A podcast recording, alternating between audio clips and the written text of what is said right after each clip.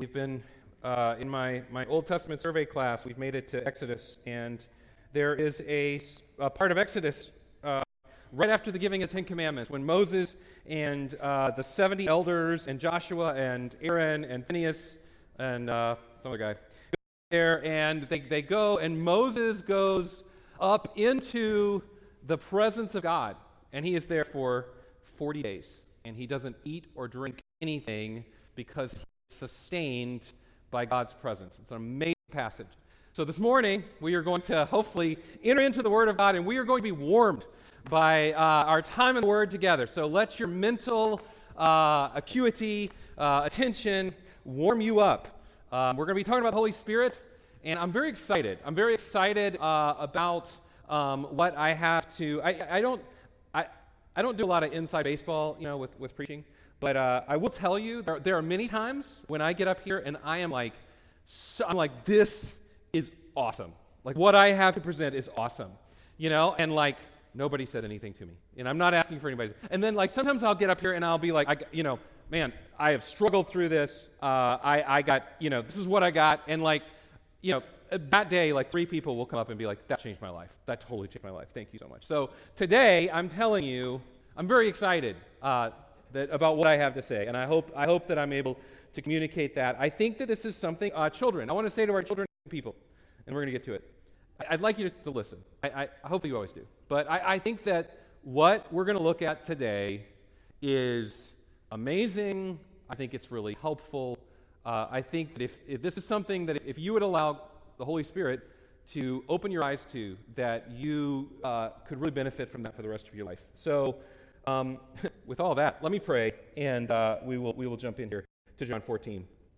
Father, I, I do ask that you would help my preparation uh, to convey what your word says. And it is, it's remarkable.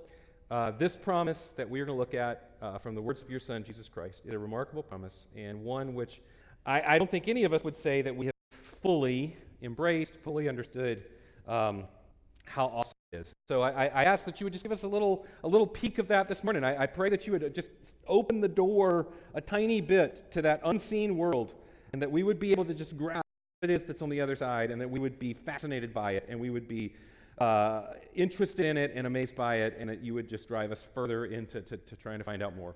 So do that for us, we pray. In Jesus' name, amen. All right, so there's a story that I have shared uh, several times with Hope Bible Church, as I do often with my stories. But this one really relates to the subject at hand. I was, I was meeting with a guy uh, some years ago.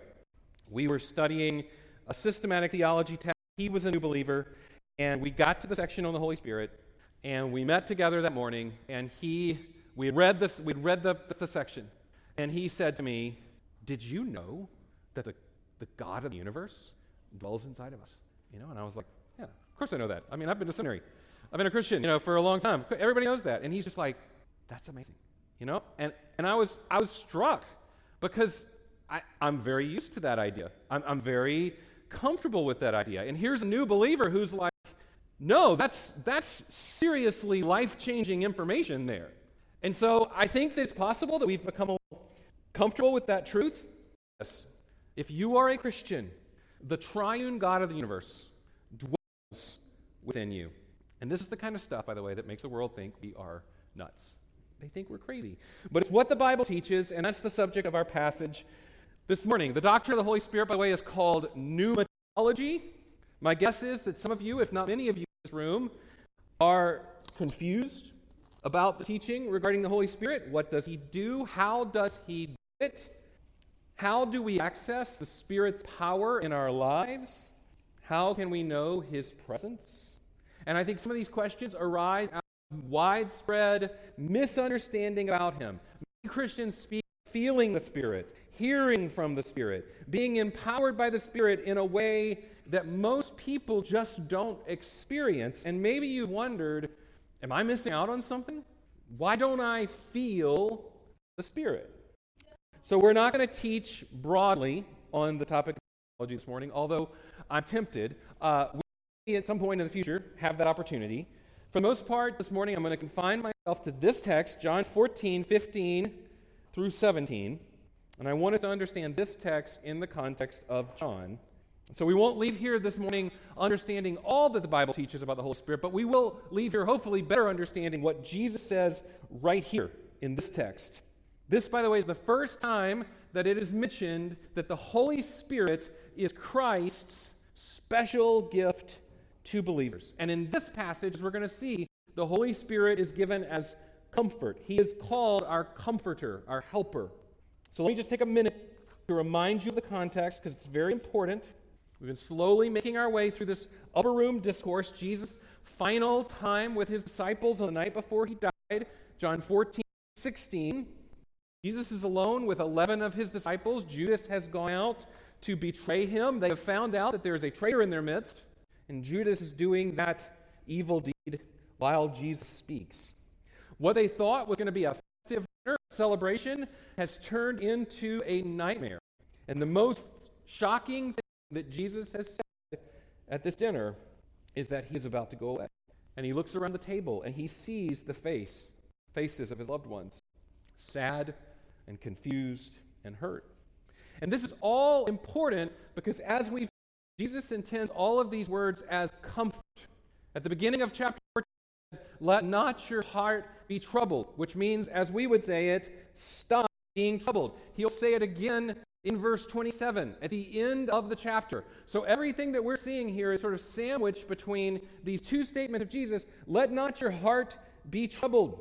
And so comfort then comes in a series of promises. He is going to prepare a place for. We saw that his followers will do the works that he has done, and we do anything in his name, and he will do it. But these promises all hinge on the big promise that we are going to look at this morning, John 14, uh, 16 and 17, although we'll, we'll back up and start with verse 15, but let me read it 16 and 17.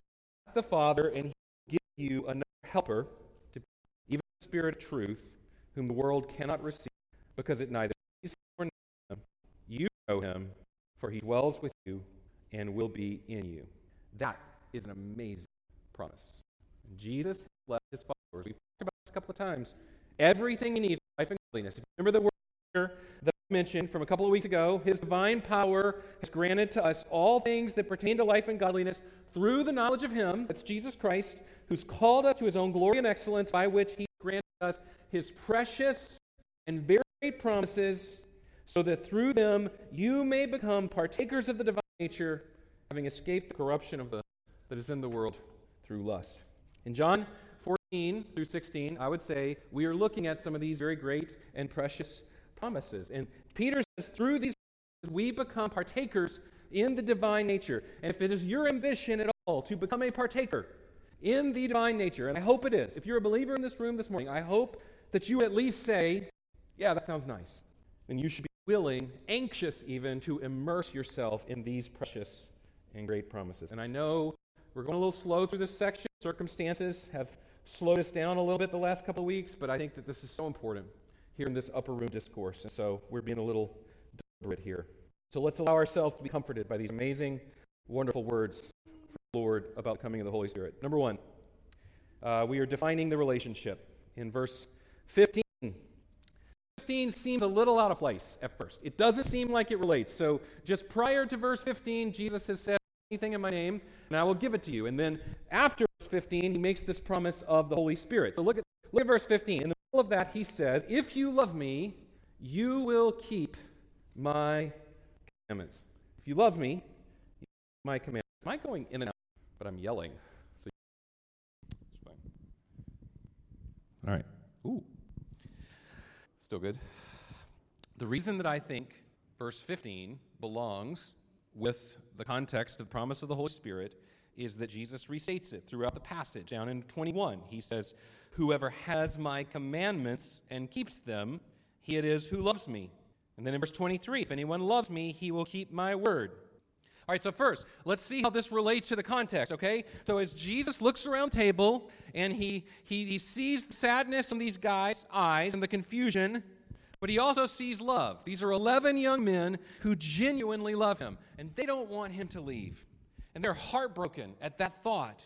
And so we already know that everything that Jesus is saying is sandwiched between these two statements of let not your heart be troubled. And so here in verse 15, Jesus is giving comfort, but he's not condoning self pity.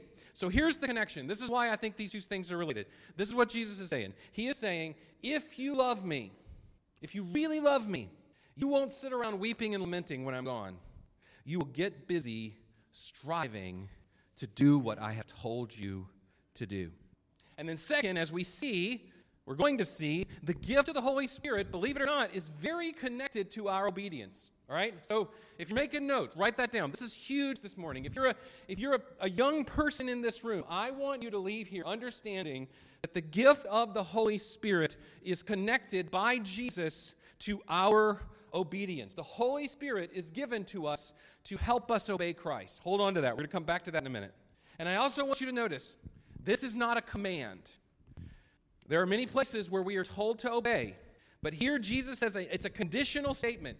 If you love me, you will keep my commandments. Very black and white. If then, then this. John likes to talk like this. Later on in the New Testament, in his, in his uh, letter, 1 John, he'll say, By this we know that we love the children of God when we love God and obey his commandments.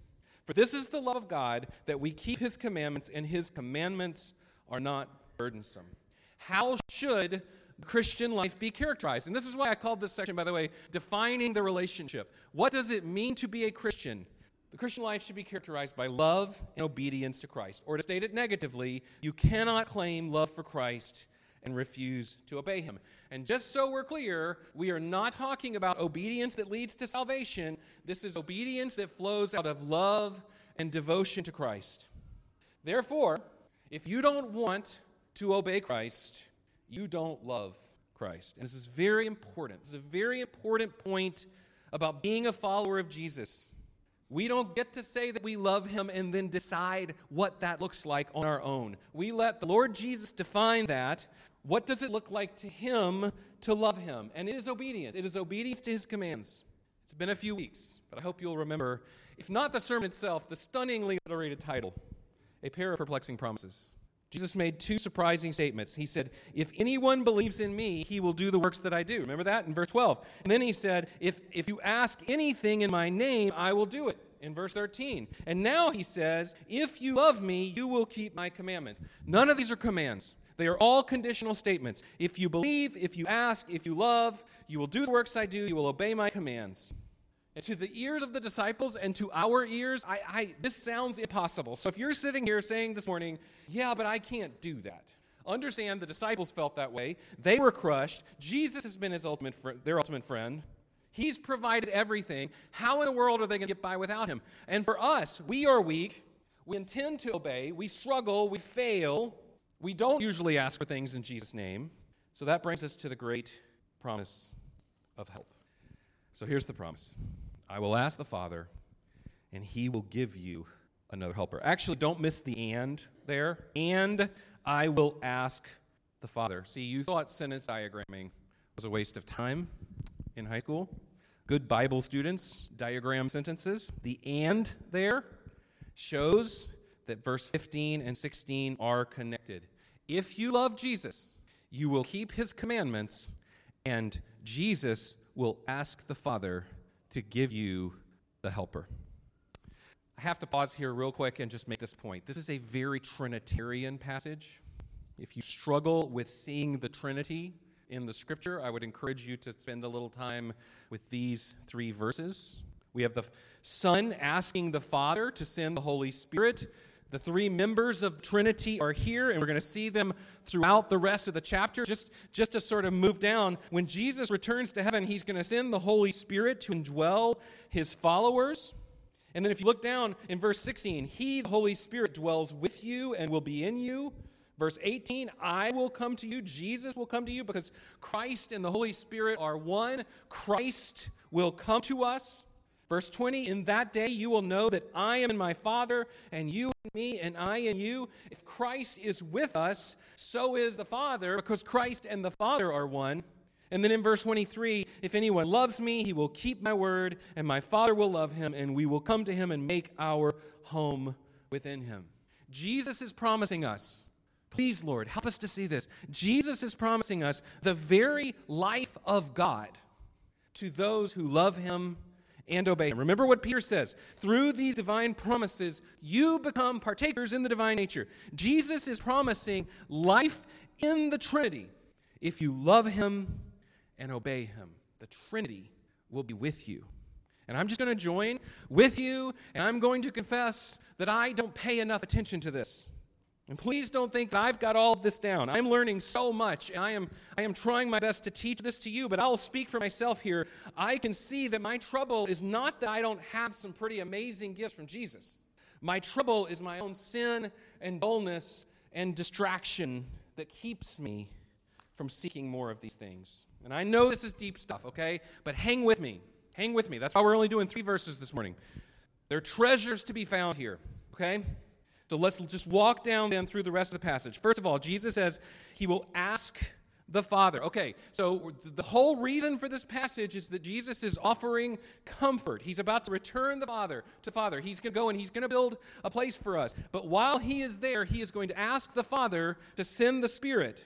One of the most surprising, stunning statements in this whole section will come in chapter 16, just a couple of uh, chapters later, verse 7. He says, Nevertheless, I tell you the truth, it is to your advantage that I go away, for if I do not go away, the Helper will not come to you, but if I go, I will send him to you.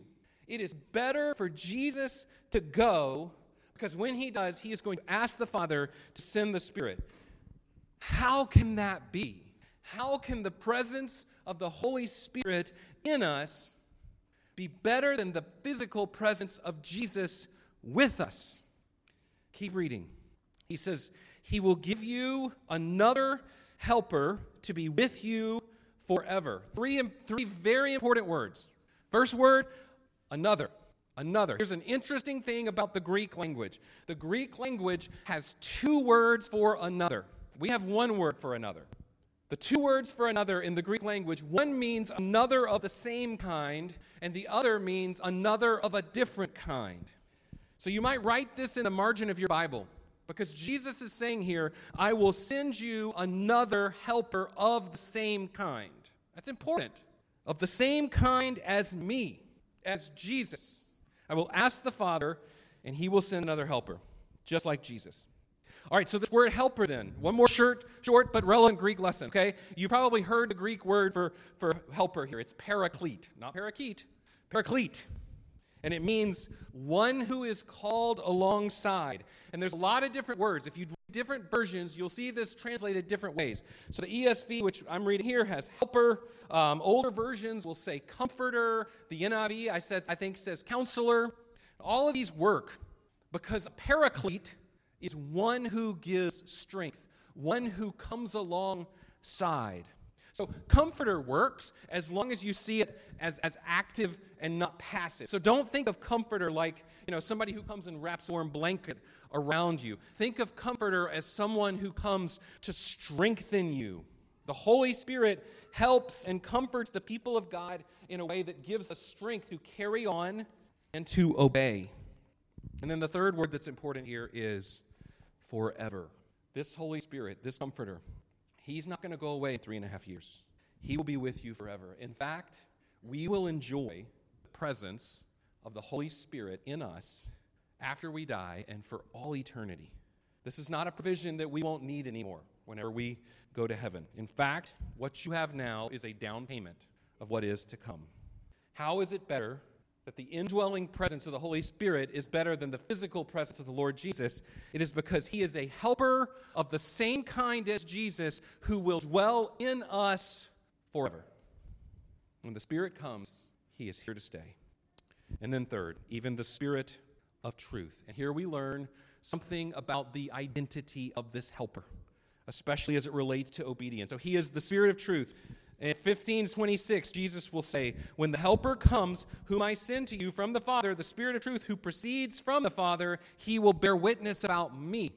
In uh, chapter 16, verse 13, when the Spirit of truth comes, he will guide you into all truth. This is key. The role of the Holy Spirit. This is what the Bible says, okay? This is what Jesus says. The role of the Holy Spirit is to lead us to the truth. He is the Spirit of truth. The Helper strengthens us with the truth. The truth is to be found in the Word of God. and it is the great gift that God has given us. It is everything we need to know. Creation, how did all this get here? There is a God. He has revealed himself to us. Humanity, who are we? Why are we dying? Sin, clearly there's something wrong. God has provided salvation through Jesus Christ, the Lamb of God. There is abundant life available to us today. All of this and more is the truth as contained in God's Word. Okay, so people want the Holy Spirit, they want the work of the Holy Spirit to be about how He makes us feel. They want the Holy Spirit to be a source of power to get what they want. They want him to be this source of mystical guidance, kind of a Christian horoscope or palm reader. But what the Holy Spirit actually does is leads us into truth. Look down at verse 26. But the Helper, the Holy Spirit, whom the Father will send in my name, he will teach you all things and bring to your remembrance all that I have said to you. So here's what this passage teaches about the role of the Spirit. The Spirit helps us to obey by leading us to the truth. When we know the truth and we believe the truth, we obey the truth. The Spirit is the agent in us that makes this a reality. All right, so where does Ezekiel come into all of this? I know you've all been dying to know. All right, understand, Jesus does not present this out of the blue. All right, there's a lot of people, because everybody only reads the New Testament these days, who think that Everything that's coming in the New Testament is just coming out of nowhere, and that's not true. All right? So just quick diversion here. Let's think back to the Old Testament for just a second to understand what the Holy Spirit is given to do for us. The Mosaic covenant, the old covenant, was given by God to Moses at Mount Sinai. And it was a conditional covenant. It's often called the Old Covenant because it was designed to be replaced by the New Covenant. Praise God. But it was conditional. God said to the people, If you obey, you will be a kingdom of priests and holy nation. And the people said, We're in. And then a few chapters later, in Exodus chapter 24, God comes to him again and he says, Just so you're clear, if you do these things, you obey, you will be a kingdom of priests and a holy nation. They, we're totally in. But the narrative of the Old Testament, pretty much immediately after Mount Sinai, for what it's worth, contains example and example and example and example that shows that the people of Israel did not obey. They did not keep their end of the covenant. You know what? They couldn't keep their end of the covenant. And we can't obey either because their hearts were hard. And so these prophets start to show up hundreds of years later to say, just so you know, you know what God said way back in Deuteronomy? That he was going to discipline this nation if they don't obey? Well, that's about to happen. Babylon, Assyria, they're going to come, they're going to take you into exile. Everything's about to change for a while. Those prophets don't leave Israel without hope. God clearly isn't done with his people. One could even say he knew they wouldn't obey. And so he promises us a new covenant. Jeremiah, hear me. Just listen. Jeremiah 33 Behold, the days are coming, declares the Lord, when I will make a new covenant with the house of Israel and the house of Judah, not like the covenant that I made with their fathers on the day when I took them by the hand to bring them out of the land of Egypt. My covenant that they broke, though I was their husband, declares the Lord. For this is the covenant I will make with the house of Israel after those days, declares the Lord. I will put my law within them, and I will write it on their hearts, and I will be their God, and they will be my people. Isn't that interesting? God is going to make a new covenant with the house of Israel and Judah, but it won't be like the old covenant because he's going to actually write the law on their hearts. He's going to give them new hearts. Which brings us to Ezekiel. Robbie read this earlier. I'm just going to read a short portion. I will take you from the nations and gather you from all the countries and bring you into your own land. I will sprinkle clean water on you, and you shall be clean from all your uncleanness and from all your idols. I will cleanse you, and I will give you a new heart and a new spirit I will put within you, and I will remove the heart of stone from your flesh and give you a heart of flesh, and I will put my spirit within you. Here it is, and cause you to walk in my statutes and be careful to obey my rules. I will put my spirit within you, and I will cause you to obey. If you are going to understand the role that the Holy Spirit is supposed to play in your life, I would direct you back to that obscure prophecy in Ezekiel 36.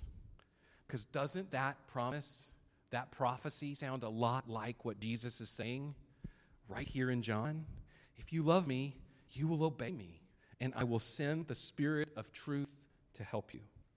Every week we take the Lord's Supper and we read from 1 Corinthians chapter 11. And Jesus says, This cup is the new covenant in my blood. We are the blessed participants in this new covenant here today. Now, clearly, there's more to come. This is a covenant that he's making. It says right there, I'm making this covenant with Israel and Judah. And there's still that promise of a totally new heart. I don't know about you, but I don't have that yet. I, I, I still battle the old heart. But we have this down payment of the Holy Spirit who has been given to us to help us to obey. Brothers and sisters, the work of the Holy Spirit in our lives is much less mysterious than I think we would like it to be. Biblically speaking, to be spilled, to be filled with the Spirit is to walk in obedience to the Lord's commands. To be to, to the fruit of the Spirit in your life is not a feeling. The fruit of the Spirit is love, joy, peace, patience, kindness, goodness, self-control. And that is not to say that you will never be emotionally overwhelmed in the presence of God's Spirit. These truths are majestic truths, these are amazing truths.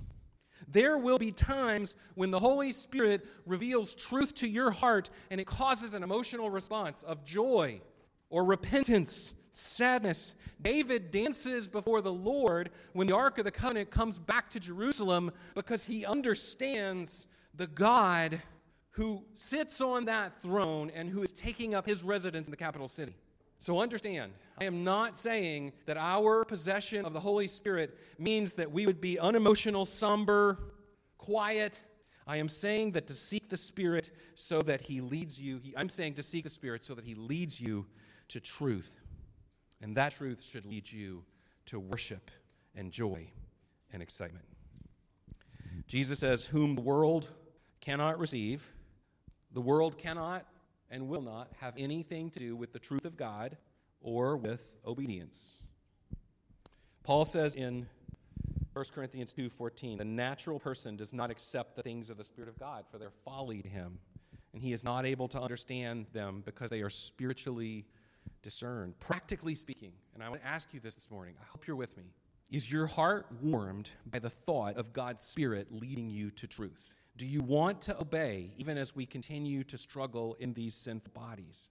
Or do these subjects, like the truth of God and obeying God, rub against your soul?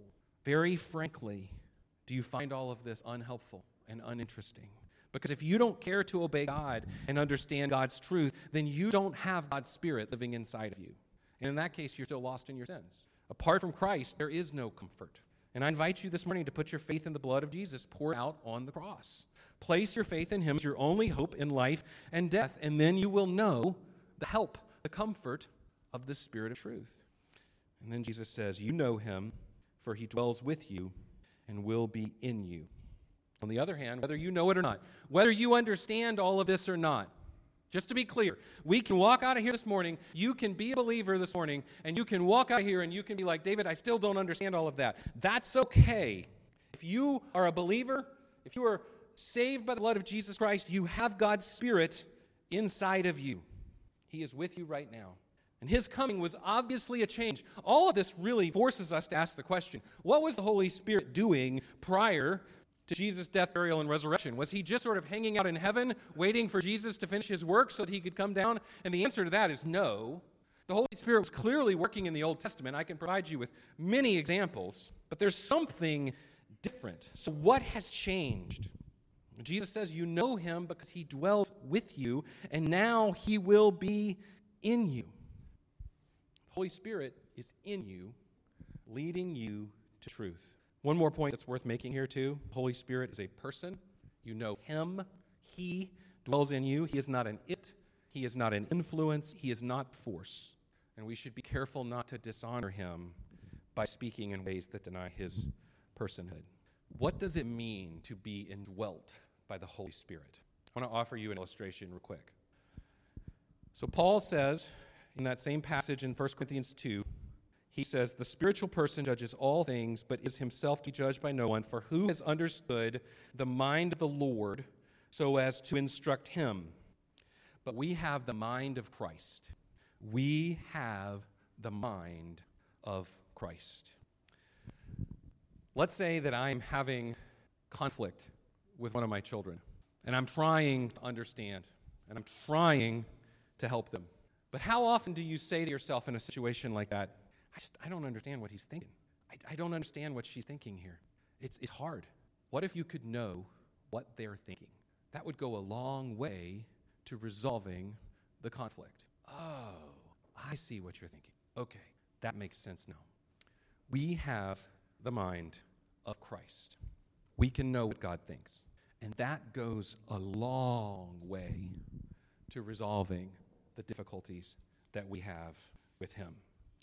All right, so this isn't the only passage in the Bible that speaks of the Holy Spirit. There's much more to learn about the Holy Spirit, but I think this is a very important starting point. And I hope you'll agree that the best way to understand the Holy Spirit is to actually look at what the Bible says.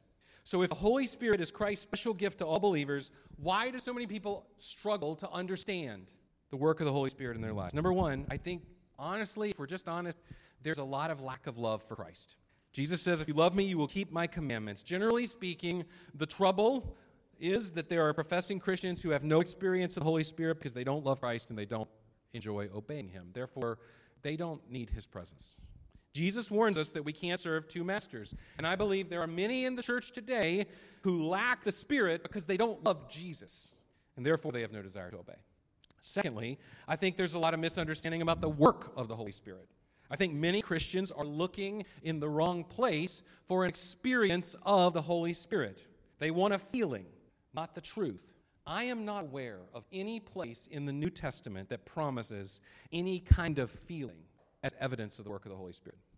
When the New Testament writers speak of Him, they speak of things we think and how we live. Go home and read Romans 8 one of the great passages of the Holy Spirit. Let me just give you a couple of examples. Romans 8 5. For those who live according to the flesh set their minds on the things of the flesh, but those who live according to the Spirit set their minds on the things of the Spirit. Verses 13 and 14. If you live according to the flesh, you will die, but if by the Spirit you put to death the deeds of the body, you will live. For all who are led by the Spirit of God are sons of God. We need to be looking in the right place for the work of the Spirit in our lives. And then, third, I think there's a lot of distraction. I'm speaking for myself here. I've spoken to many of you about this. If the Spirit of truth leads us into all truth, and that truth is contained in the Bible, and Jesus prays in John 17 17, sanctify them by the truth, your word is truth, then if we're choosing to fill our minds with loads of stuff other than the Scripture, we're simply not giving the Holy Spirit much to work with. Here's a simple statement about how I believe God changes us. The Spirit of God uses the Word of God to change the hearts of His people.